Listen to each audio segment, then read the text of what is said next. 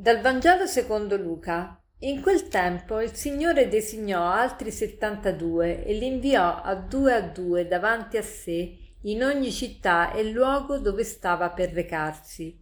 Diceva loro: La messe è molta e gli operai sono pochi. Pregate il padrone della messe perché mandi operai per la sua messe. Oggi è la festa di San Luca. E auguri quindi a tutti coloro che celebrano l'onomastico. Chi era San Luca? San Luca era un discepolo di Paolo e, ed è l'autore del, del, Vangelo che porta appunto il suo nome. E il suo Vangelo sa molto di, della predicazione di, dell'Apostolo delle Genti di Paolo e come San Luca ha scritto il Vangelo, così anche noi dobbiamo prendere spunto perché con la nostra vita scriviamo il nostro Vangelo. E a questo riguardo mi viene in mente una frase che ho citato anche altre volte, che è l'aforisma che vi lascio oggi, e che dice così: Tu sarai forse l'unico Vangelo che la gente mai leggerà. Eh, sì, la gente non legge il Vangelo, però vede la mia vita, vede me, vede il mio atteggiamento, il mio comportamento, le mie parole. Quindi è molto importante il Vangelo che stiamo scrivendo con la nostra vita di tutti i giorni. Il brano di oggi esordisce con una, con una lamentela che rispecchia assai bene anche la nostra situazione. La messe è abbondante, ma sono pochi gli operai. C'è sempre mancanza, scarsità di personale in tutti gli ambienti, dappertutto e anche nella chiesa, anche nella messe del Signore. E, e tuttavia questo Gesù dice questa frase dopo che aveva designato altri 72. Dice il Signore designò altri 72 e li inviò a due a due davanti a sé, in ogni città e luogo dove stava per recarsi. Cioè, nonostante lui ne abbia designati 72, c'è scarsità di operai. Figuriamoci oggi che non ci sono nemmeno questi 72. Perché proprio 72? 72 erano i paesi, le nazioni conosciute all'epoca di Gesù. Quindi sta a significare quanto il Signore abbia a cuore che ognuno riceva la parola di Dio. Tutte le nazioni ricevano la, il Vangelo il Vangelo è per tutti, è universale, non è solo per un gruppo scelto di persone. E, ehm, Gesù ha bisogno di tutti, ha bisogno di me, ha bisogno di te e ci esorta a pregare il padrone della messe perché mandi operai nella sua messe.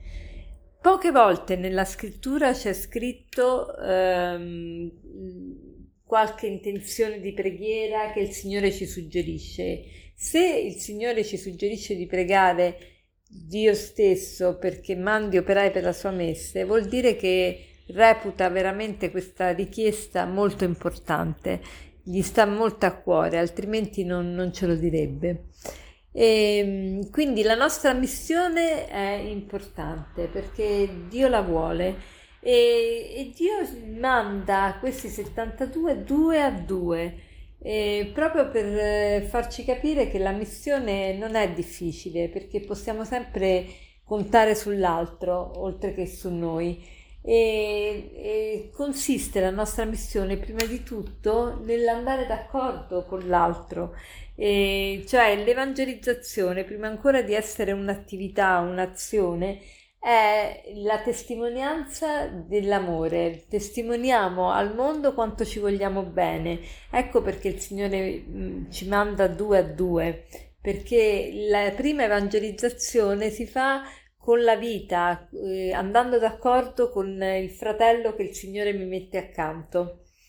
E, e, e inoltre Gesù dice che manda queste, questi 72 eh, nei luoghi dove lui stava per recarsi, il che vuol dire che la missione non è così difficile perché la nostra missione consiste solo nell'introdurre, nel presentare Gesù come se fosse un amico a, agli altri, poi il resto lo farà lui stesso, quindi non dobbiamo preoccuparci di che cosa dire, di come evangelizzare ma dobbiamo soltanto eh, presentarci e presentargli Gesù e il resto lo farà lui.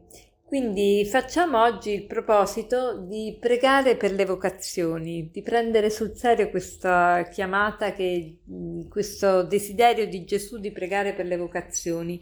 E pregare per le vocazioni non vuol dire semplicemente dire delle formule, recitare una preghiera già esistente, anche se quella è importante ve la segnerò, ve la metto per iscritto anche qua sotto.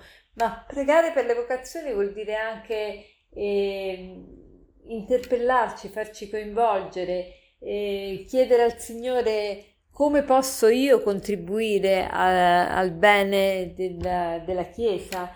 E, mh, pregare per le vocazioni vuol dire anche spronare qualcuno, e sensibilizzare qualcuno a seguire il Signore e magari anche a fare una scelta radicale di Dio, magari anche a consacrare la propria vita. E pregare per le vocazioni vuol dire anche coinvolgermi e chiedere, Signore, eh, pregare per le vocazioni significa anche chiedere al Signore che noi riusciamo a rispondere positivamente all'invito di Gesù a evangelizzare e riusciamo a dire al Signore eccomi Signore manda me. Questo vuol dire pregare per le vocazioni. E ora recitiamo la seguente preghiera per le vocazioni di Giovanni Paolo II.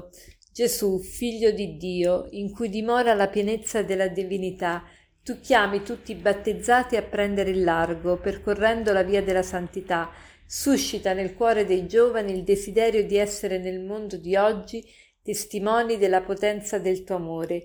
Riempili col tuo Santo Spirito col tuo spirito di fortezza e di prudenza, che li conduca nel profondo del mistero umano perché siano capaci di scoprire la piena verità di sé e della propria vocazione.